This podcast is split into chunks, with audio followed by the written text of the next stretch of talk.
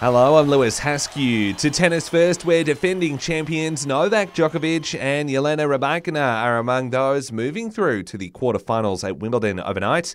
Also, overnight, one of the biggest upsets of the tournament so far, with American Chris Eubanks progressing after downing fifth seed Stefanos Tsitsipas.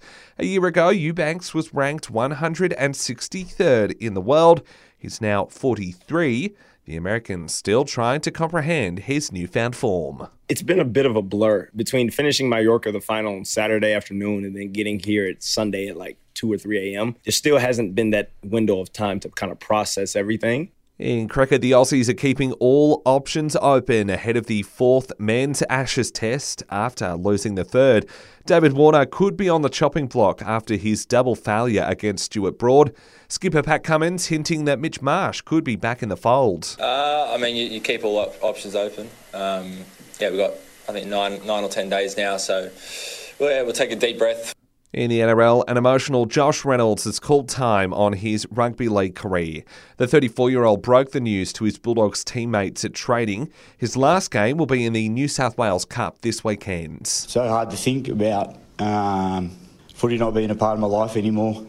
Um, but um, yeah, it's time. Meanwhile, Rugby League Players Association President Daly Cherry Evans says he wants progress made on collective bargaining agreement negotiations. It's after players agreed on a media boycott on game days until conditions are met. In the AFL, newsbreaker Tom Browne says the code is close to finalising the round 24 floating fixture. He's told us to expect the full reveal next week, including some finals shaping matchups. For example, Collingwood playing Essendon You'd think that'd be on the Friday night or the Sunday afternoon. There's just so many big games that are going to shape the finals.